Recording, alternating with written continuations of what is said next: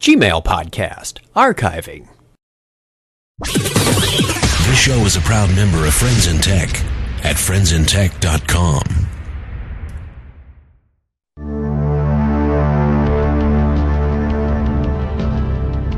Welcome to the Gmail Podcast, a collection of short hints, tips, and tricks to help you get more from your Gmail account. I'm your host, Chuck Tomasi. Thank you for joining me today. If you're listening to this by clicking directly on the icon at the website, consider subscribing for free to get the show automatically delivered to you.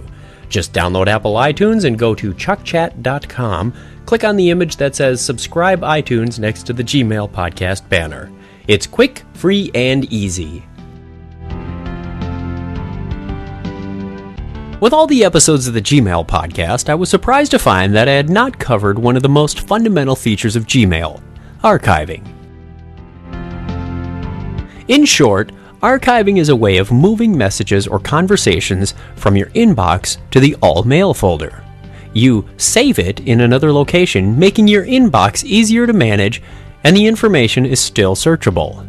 Those of you who have used David Allen's Getting Things Done methodology will appreciate a clean inbox. Archiving messages is simple. From the index, select which messages you want to archive and click the Archive button. From the conversation view, simply click the Archive button along the top.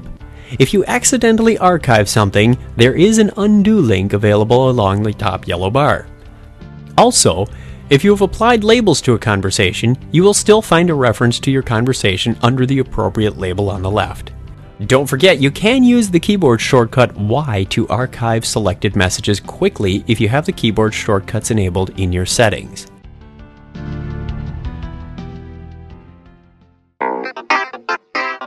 Be a part of the Friends in Tech community. Visit the FIT forums at forums.friendsintech.com.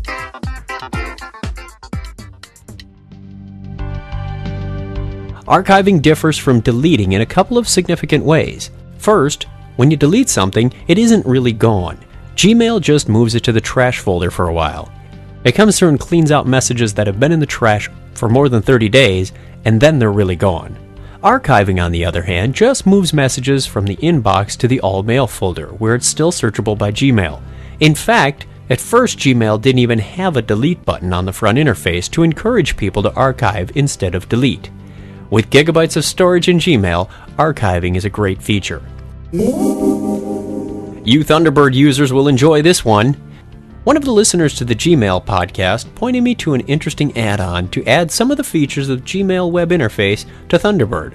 Up down message keys, search expressions, including some of the more advanced search operators, quick math calculations, and yes, archiving are available at longshot.com slash tilde kmixter slash gmail gmailui.html. I will include that link in the comment field of the ID3 tags of this podcast. That's all the time we have for this week. Comments, suggestions, or Gmail invite requests can be sent to gpodcast at gmail.com. I have no affiliation with Google other than as a satisfied Gmail user. Thank you for listening, and don't forget to write. If you like the Gmail podcast, consider a donation to the tip jar, a review on iTunes Music Store, or a vote on Podcast Alley. You can find all the links on the website at chuckchat.com forward slash Gmail.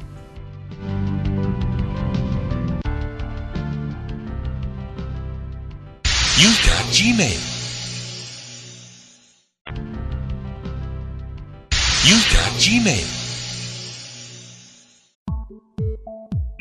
Farpoint Media, powered by Podango.